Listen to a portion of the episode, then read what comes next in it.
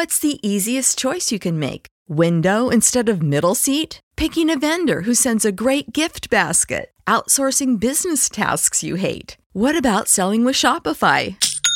Whether you're selling a little or a lot, Shopify helps you do your thing, however you cha-ching. Shopify is the global commerce platform that helps you sell at every stage of your business. From the launch your online shop stage to the first real life store stage, all the way to the did we just hit a million orders stage. Shopify's there to help you grow. Whether you're selling scented soap or offering outdoor outfits, Shopify helps you sell. Wherever and whatever you're selling, Shopify's got you covered. Sign up for a $1 per month trial period at shopify.com slash try. Go to shopify.com slash try now to grow your business, no matter what stage you're in. Shopify.com slash try. With the Lucky Land slots, you can get lucky just about anywhere. This is your captain speaking. Uh, we've got clear runway and the weather's fine, but we're just going to circle up here a while and uh, get lucky.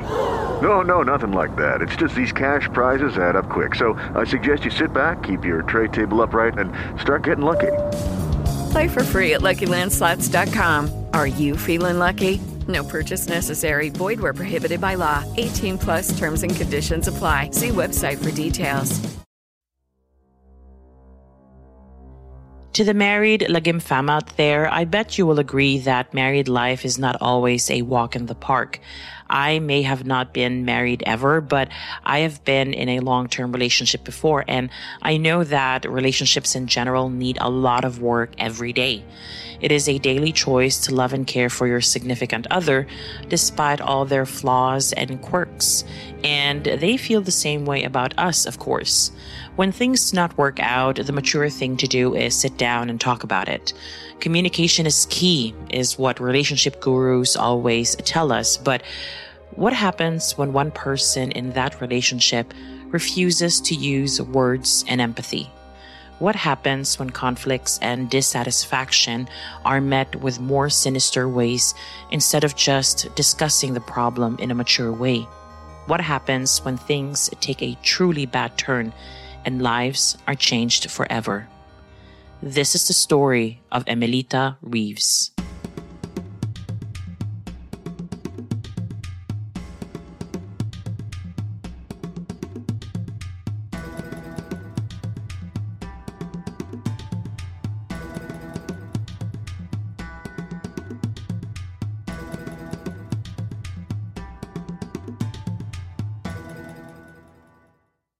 Mabuhay Lagim fam.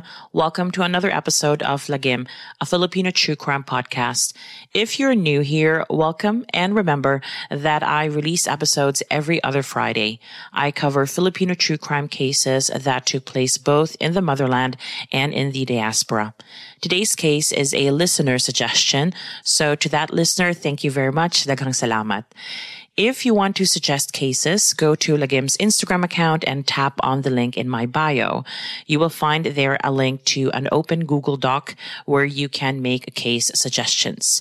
Now, without further ado, let us dive right into today's case and remember that some details in this episode will be triggering to some people. So please take care of yourselves whilst listening.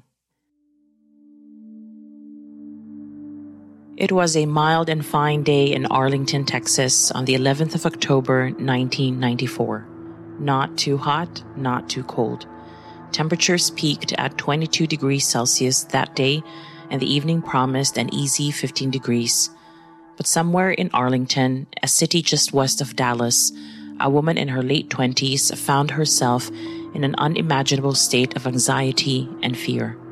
Not even the fine weather could soothe her at this point. Emelita Reeves was 26 years old and hailed from Cebu City. She was the mother of a three year old son.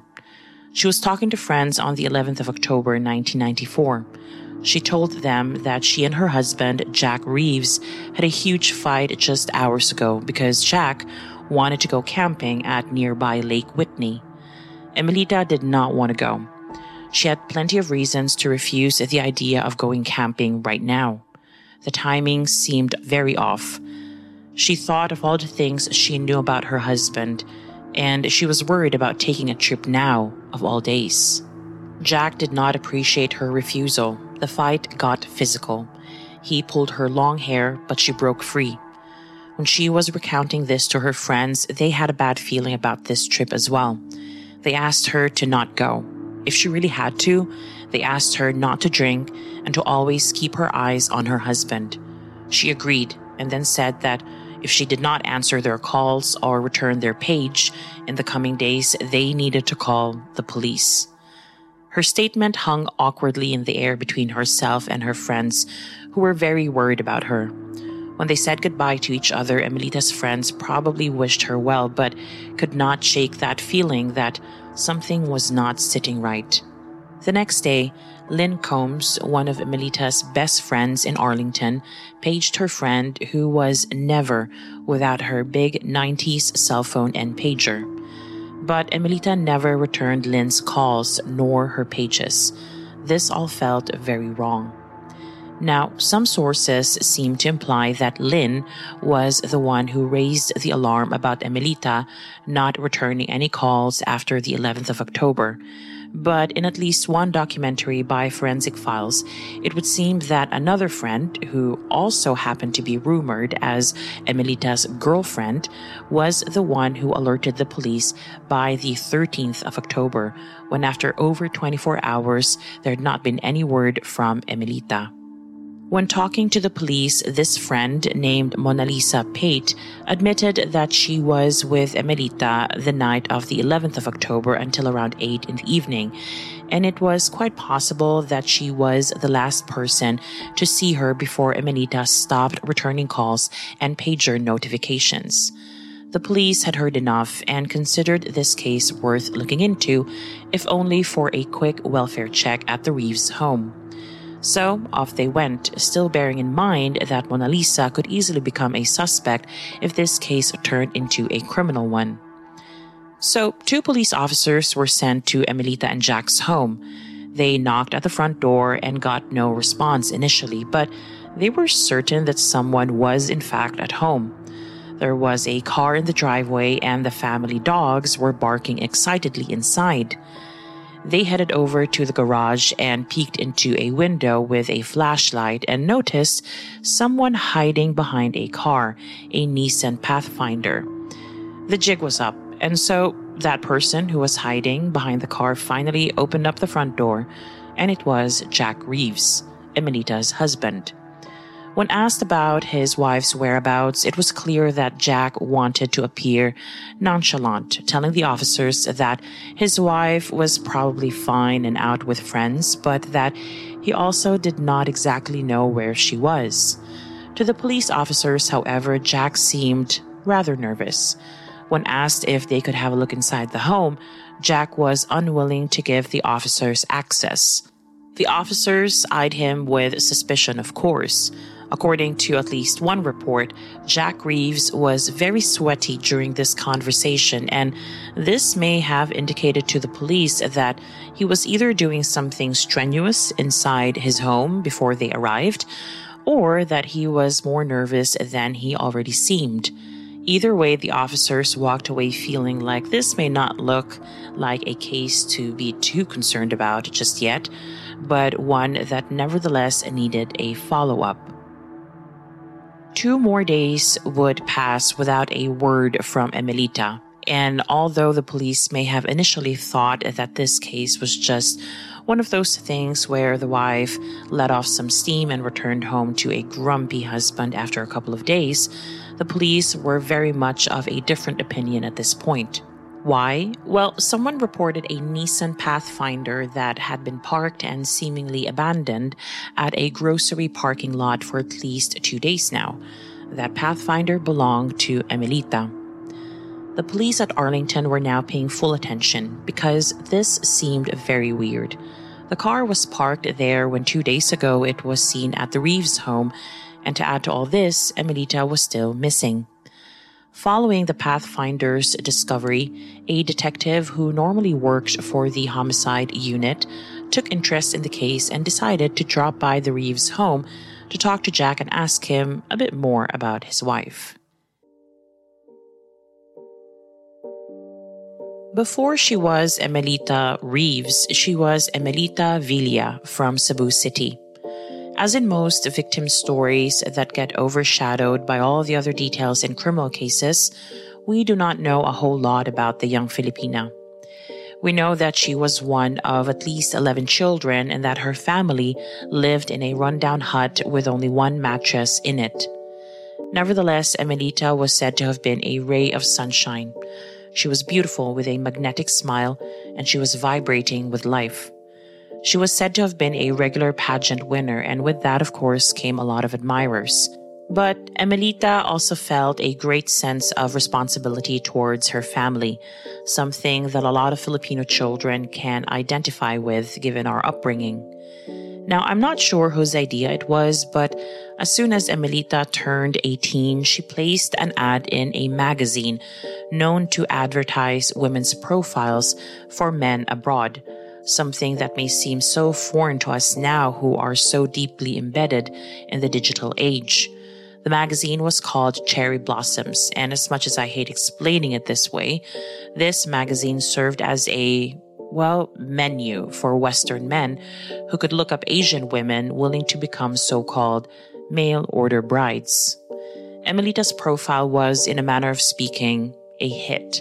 She had at least two or three fervent suitors, one of whom was Jack Reeves, who then flew to the Philippines in 1986 to further pursue the young Cebuana. Jack was 46 years old at this point, and Emelita was, as I said, 18. Jack was an army veteran with thinning hair. It was said that when Emelita saw him, she cried, not expecting him to be that old. But Jack was disturbingly laser focused to get the girl. He wanted to one up his competition and offered Emelita's father money. He promised the family to send them a regular monthly allowance as well. Soon enough, Emelita's father found himself convincing his 18 year old daughter to choose Jack, to get married to him, to move to the States with him. She probably felt very conflicted, but there was that sense of responsibility again, and she eventually said yes. Jack was, in her mind and in her family's mind, their ticket out of poverty. Now, before she knew it, Emelita was on her way to Arlington, Texas, and also on her way to becoming Mrs. Reeves. Once in Arlington, Emelita learned that Jack owned his own business, his own home, a fishing boat, a Harley Davidson motorcycle, and a camper. Jack then decided to buy his new young wife a car, the Nissan Pathfinder. He also made sure she had a cell phone and a pager, as well as a seemingly endless budget for clothing. Sure, this seemed like a comfortable life, Emelita may have thought initially, but friends would later state that Emelita quickly felt lonely, homesick, and culture shocked. Some later reports also indicated that Emelita may have also felt very isolated.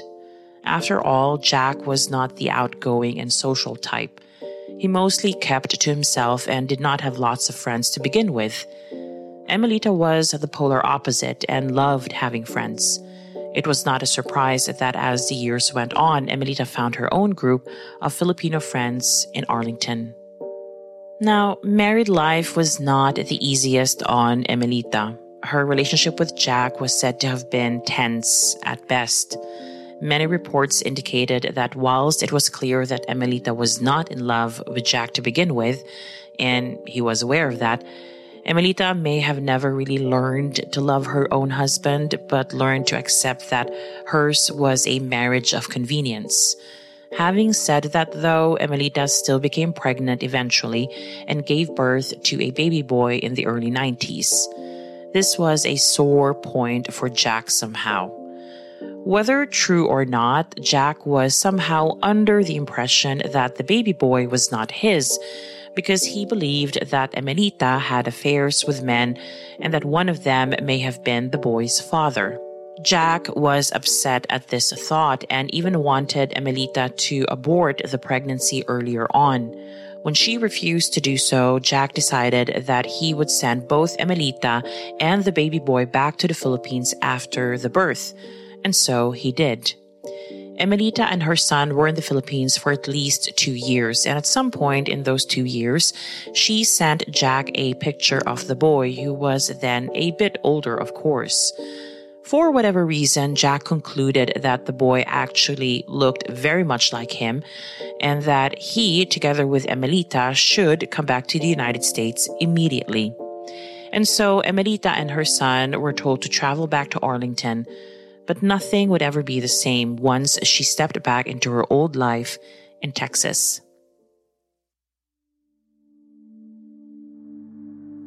Emelita was upset.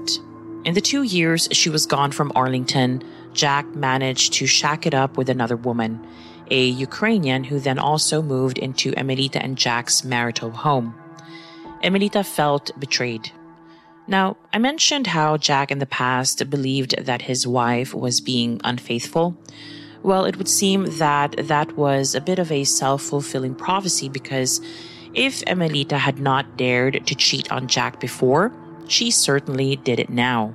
Friends of Emelita confirmed that after learning about Jack's mistress, Emelita started acting out by partying a lot, going to clubs, and having a boyfriend or two. Eventually, Jack found out. He even suspected that Emelita had a girlfriend, something that I've already mentioned. But Emelita did not seem to care that much that her husband knew. Sure, she did not flaunt the fact that she was having an extramarital affair or two and still made sure she showered at friends' places before going back from smoke filled clubs, but she made a point to truly just let out her frustration through partying. When one looks closer, though, it was not just really about the Ukrainian mistress or any kind of other frustration. It was so much more than that. Emelita's friends would later state that above all, Emelita felt trapped in her marriage ever since she came back from the Philippines. She also had to deal with not only physical abuse, but also sexual humiliation. She confessed to friends that Jack forced her several times to perform perverse and humiliating sexual acts while he photographed her.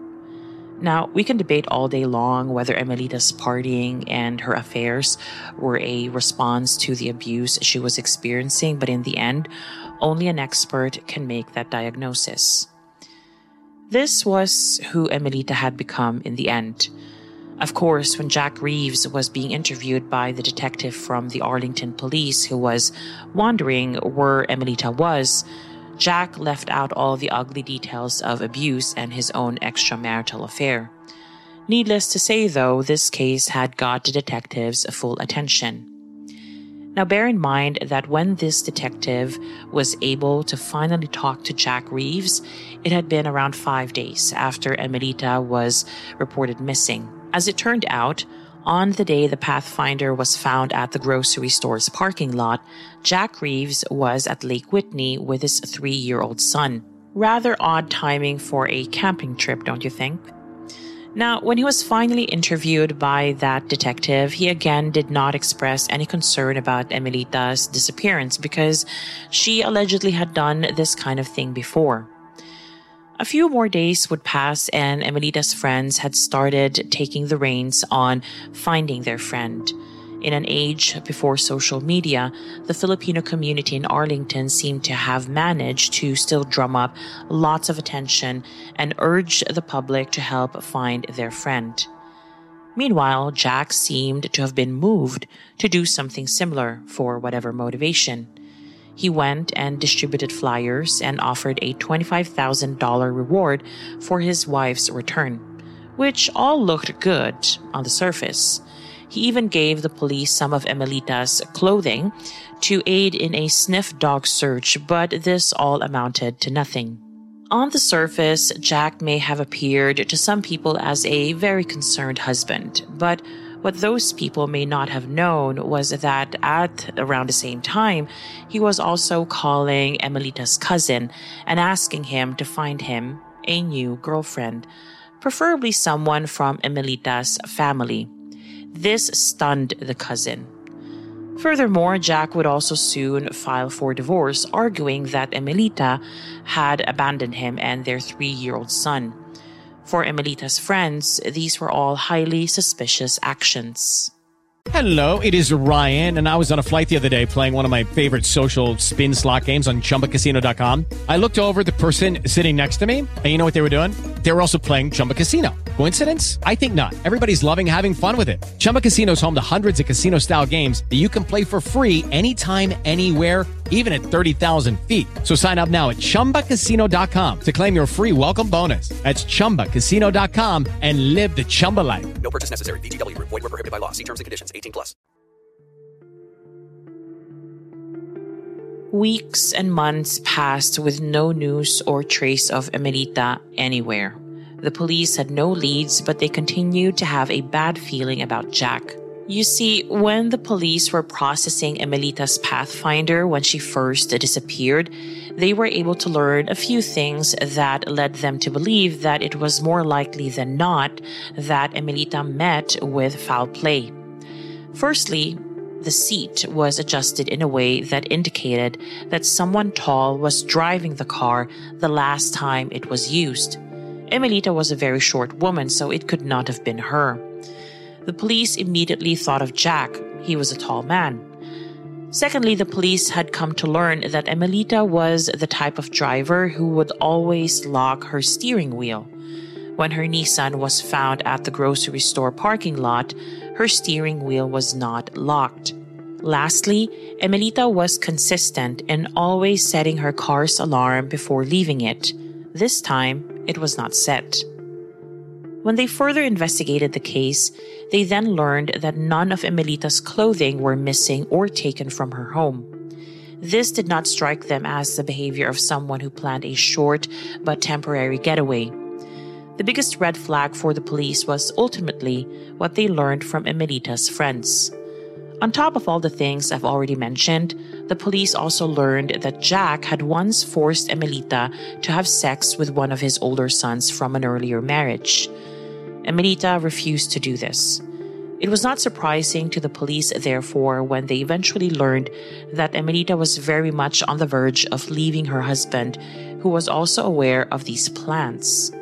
As a response to this, Jack offered Emelita money to stay with him. It is not clear whether she agreed to take this money or not. All this information was helpful, but the information that caught the police's attention the most was the fact that Emelita expressed fear over being killed by Jack. This was alarming.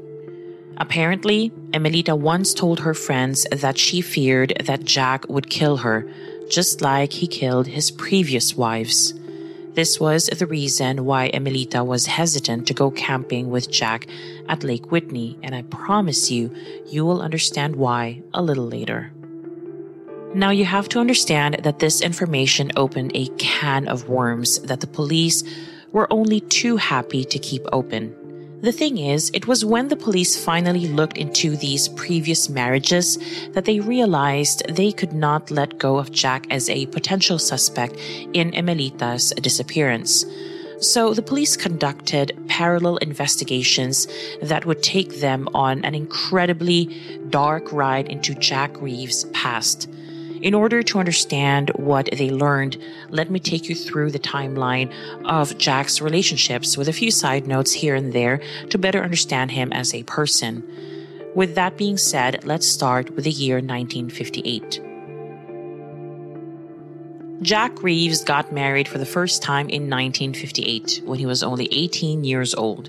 His wife was merely 15. It would seem that none of the couple's parents really liked this arrangement that much, and there was a concerted effort to get this marriage annulled right away. And so it was in 1960. A year later, Jack met his second wife named Sharon Vaughn. Six years after their wedding, he was stationed in Italy and Sharon was with him. Remember that he was in the army for most of his life before he opened his own business in Texas much later on. Now, whilst in Italy in 1967, he ended up shooting an Italian who was allegedly peeking through the married couple's room in Verona. He was tried and convicted of manslaughter. He then served a total of four months in prison, which was not his whole sentence. A petition started by people from his hometown plus a presidential intervention eventually persuaded Italian authorities to drop the charges and allow him to go back home. So, life pretty much went back to normal for Jack and his wife, Sharon, who, while still in Italy, became parents to two sons, Ricky and Randall. But this relationship started to go sour after 18 years. By 1977, Sharon found herself falling in love with another man, and she was serious about him. A year later, in 1978, Sharon, having decided that her marriage was now over, filed for divorce. But there was a problem. Well, it was more of a problem for Jack because he was actually stationed in South Korea at that time. But despite the distance, the divorce papers were still delivered all the way to South Korea, where a stunned and perplexed Jack Reeves decided not to sign them. He instead decided to fly back home in an effort to save his marriage with Sharon. A week later, Sharon was found dead in her bedroom. And who found her? Jack Reeves. Jack called the police, who then arrived at the scene to see a naked Sharon with a gaping wound in her chest and a shotgun between her legs. The police asked Jack what happened, and he said that he was outside when he heard a gunshot. He immediately ran inside to see Sharon bleeding on her bed. One of the two police officers who was at the scene then checked Sharon's pulse as per standard procedure. To his horror, Sharon, who everyone assumed had now died from this gunshot wound, suddenly grabbed the police officer's wrist. She took her last breath and then died, still holding the officer, who then had to pry her fingers from around his own wrist. He would later tell an LA Times reporter that he always wondered if Sharon grabbed his wrist to tell him something before she died, or if it was just a weird muscle reflex questions that haunt the officer to this very day. Now, Please remember that this was 1978. The police accepted Jack's story after they investigated the case as much as they could, and after they concluded that Sharon, in fact, took her own life. When we look at the case now, it seems odd for the police to have just accepted this, especially because of a few things that should have been seen as red flags even back then. Firstly, there was that weird interaction between Jack and the police when the latter was processing the scene of Sharon's death. Instead of appearing distraught and alarmed by his wife's untimely death, Jack was noted to have bragged about his sexual conquests whilst being stationed in South Korea. He was literally talking to police officers about this. Next up, the police also learned that Sharon died with a last will and testament in place that was conveniently signed the night before Sharon supposedly took her own life. Then there was the matter of the suicide note that very much said something different from Sharon's actions when she was still alive. Let us remind ourselves that she fell in love with another man the year prior and decided to end her marriage with Jack. Meanwhile, the suicide note spoke of how she was so in love with both men and how she could not decide and therefore wanted to end her life instead. Bizarrely enough, there was also an illustration of a sex toy on the note. You would think that this would ring alarm bells with the police, Sure, they did not have DNA technology back then, but the police never actually submitted the note for handwriting analysis, nor did they conduct an autopsy on Sharon's body, or maybe viewed the note with a bit more scrutiny. And soon enough, the case was closed. Sharon was mourned, buried, and her case was soon forgotten. Jack definitely forgot about her very quickly because, you see, two years later, he was back in South Korea, and then he married a South Korean woman named Myung Hee Chong. She would soon join him in Texas. Six years later, in 1986, she would be dead. It all happened at Lake Whitney, a place we've already heard about before. According to Jack, he and Myung went to camp at the lake for a few days. One day, Myung was out in the water, floating on an air mattress, and something must have happened because the next time he saw her, she was lifeless and floating in the water. He alerted the park rangers, and they had to then retrieve Myung's body from the lake.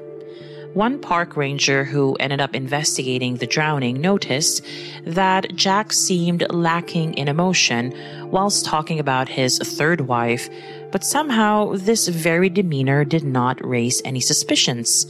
The local police ruled Myung's death an accident by simply observing her body. No autopsy was conducted.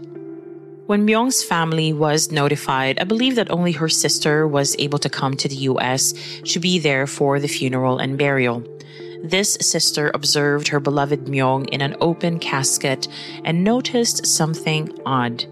Myung had bruising on her face, something that the sister thought did not normally happen when someone had drowned. The sister's stomach turned. She was reminded of letters she received from Myung herself merely days before she died. Myung talked about physical and sexual abuse in her marriage with Jack. She said that Jack beat her up badly at times in order to force her to engage in humiliating sexual acts with him. And then there was this thing about Myung not actually liking open waters. She was scared of them and therefore never actually learned to swim. She would never just willingly float on an air mattress for fun, her sister thought. Myung's sister was furious. She confronted Jack about the bruising and demanded that her sister's body be submitted for an autopsy. This move backfired. Before she knew it, Jack had Myung's body cremated. There was no way to investigate anything now, and the police did not pursue the matter any further, despite Myung's sister's pleading. And this was the timeline that the detective in Emelita's case was finally able to learn about and put together. And it did not take an expert to see that there was a deeply disturbing pattern emerging from at least three of the four marriages. As soon as someone wanted out of the relationship, it would seem something awful happened. Sure, we do not know for sure if Myung wanted out of the relationship at that point, but judging from the letters to her sister, she may have at least thought of getting out of the abusive relationship with Jack. It was definitely plausible. And then there was Emelita. Her case remained open and almost cold. In the detective's parallel investigation into Emelita and the other suspicious deaths, the police focused on Sharon for obvious reasons first. The police were convinced that her death was no suicide at all, so they decided to arrest Jack for Sharon's murder, and soon enough, he found himself in a courtroom at his own murder trial in late 1995. It was argued by Jack and his defense team that it was not impossible for Sharon to shoot herself in the chest. Now, to give you a mental image of how the defense argued Sharon had killed herself, picture a woman sat down at the edge of her bed holding a shotgun with the nozzle pointed directly at the middle of her chest, but the handle or grip of the gun pointing the opposite way.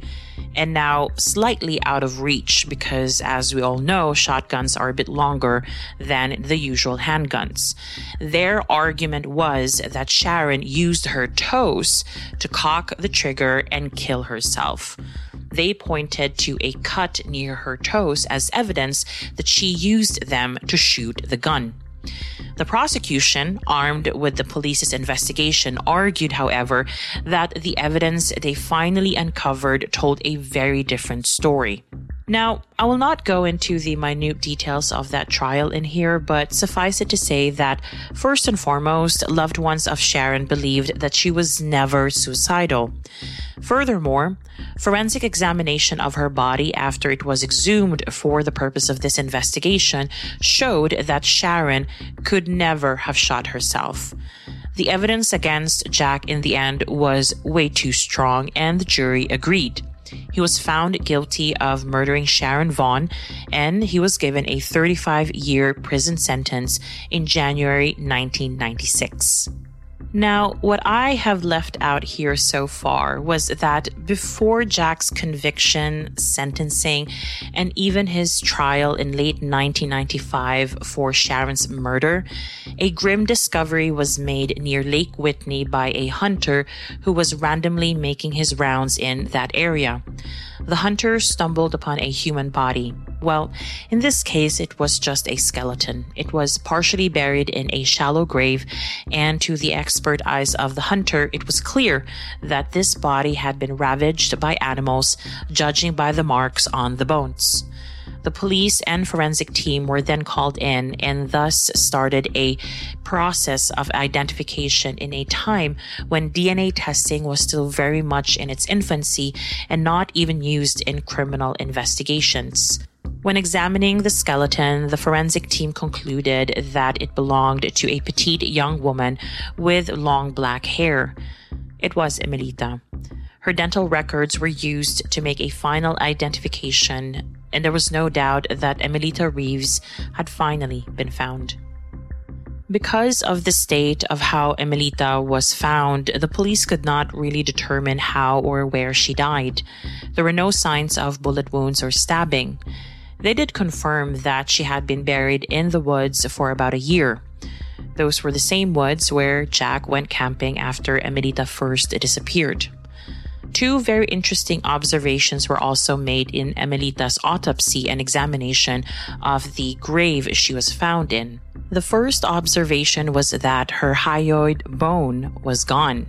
The encyclopedic definition of the hyoid bone is that it is a U shaped bone situated at the root of the tongue, in front of the neck, and between the lower jaw and the largest cartilage of the larynx or the voice box. So essentially, the base part of your throat. The chief medical examiner in Emelita's case theorized that it was possible that the missing hyoid bone pointed at a death by strangulation that would have damaged the bone severely, and it would have been easy for a small, damaged bone like that to be dragged by wild animals or swept by the elements. The second observation was that after taking soil samples from the area where Emelita was buried, the forensic team tested it and learned that the soil contained a high concentration of tiny single celled organisms called diatoms. To us, mere laypeople, this probably does not mean anything, but to those in the know, will know that diatoms are only found in water. It was therefore the theory back in 1995 that Emelita would have come in contact with the water at Lake Whitney somehow. Perhaps she drowned there, and that was how the diatoms landed in her lungs. When her body then decomposed, those organisms were then deposited in the grave where she was buried. Now, keep these two things in mind because we're going to circle back to them in just a minute. Now, the police, having been given these observations by the forensic team, of course, ramped up their investigation, and at some point, their attention landed on Emelita's son. He was still very young, and the police knew that whatever information they would get from him would be highly susceptible to scrutiny in court, but they needed to know what he knew. In the course of trying to get information out of this child, they took him to Lake Whitney. The boy then said that they should all be careful of the quote unquote big hole before pointing in the direction where Emelita was buried and then found. He would also later say straight out that his dad hurt his mom in the bathtub. Taking these details and the details I mentioned about the diatoms and the hyoid bone, I think the police had a good idea of what their case against Jack Reeves would be. I could not find any references as to what their theory of the case was exactly, but I tried to put one together with the things that we have learned so far in this episode. My best guess is that after Emelita arrived home later that evening on the 11th of October 1994, another fight ensued, most likely in the bathroom that somehow involved the bathtub. I don't think that this reference to the bathtub by Emelita's son means that water was involved, but something happened in the bathroom which the son saw. I then think that Emelita was so incapacitated at this point that she may have just been somewhere in the house. When the police came over and did a welfare check, Jack refused entry, perhaps to conceal Emelita. Two days after Emelita was first reported missing, Jack and the three year old son then went to Lake Whitney on a camping trip. I think that Emelita was with them, barely conscious. Maybe Jack could not bear to kill her in the house, so he took her to the lake and did it there. I think that he took her body to the lake, strangled her, and she may have fought, swallowed some water before ultimately dying. I also think that Jack had thought of leaving her there in the lake, but he knew that this would look very odd given his history with Myung. This was when he took her body out of the lake, placed it somewhere, and started digging for that shallow grave where he would ultimately and unceremoniously bury her. It was suspected by the police back then that the couple's young son may have seen all of this happen, seeing as he was able to pinpoint where the shallow grave was. Of course, this is just my theory, but whatever theory the police and the prosecution eventually had, they finally did roll with it and formally charged Jack Reeves of Emelita's murder. There was an overlap in Sharon and Emelita's cases, but Emelita's loved ones would also get their day in court in the summer of 1996, when Jack's trial for Emelita's murder took place. By August 1996, he was found guilty, and this time he was given an additional 99 year prison sentence. He would appeal both of his convictions, but the appeals were rejected. Now, these sentences are being served concurrently, not consecutively. Serving sentences concurrently really makes little sense to me because it feels very invalidating. You are physically just sitting one sentence despite there being two sentences on paper. For this reason, Jack Reeves, unfortunately for us, will be eligible for parole in 2026. But here is to hoping that he will never be paroled for the lives he took and the lives he destroyed along the way. To close this episode, I do want to remember Emelita and her life and pay my respects. Hers was not a unique story, but she was unique and she was loved by many. As for her son, whose name was never publicly revealed, I hope he is somewhere out there thriving and honoring the memory of his mother. I hope that despite this painful part of his life, he's able to remember his mom in the fondest of ways. The only way Emelita probably wants to be remembered by her own beloved son. Lagim fam, thank you so much for listening to this episode. I hope you found it interesting. If you want to know more about the case, I have included a link to a YouTube video in the sources list on my blog. That is the link to the forensic file video I mentioned in the episode.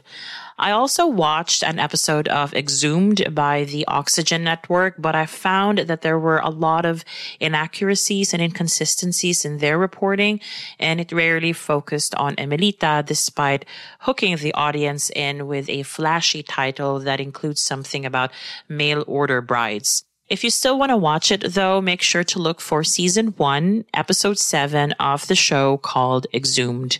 Again, thank you for listening. Make sure to rate and review my podcast on Apple Podcast and Spotify because it helps with making my podcast more visible to those who do not know about it yet. Links are in the show notes. Also, make sure to follow me on all my socials. Check the show notes for those links as well. And maybe I'll catch you somewhere on Twitter or Instagram. Until next episode, Lagim Fam, thank you so much. Maraming salamat at mabuhay.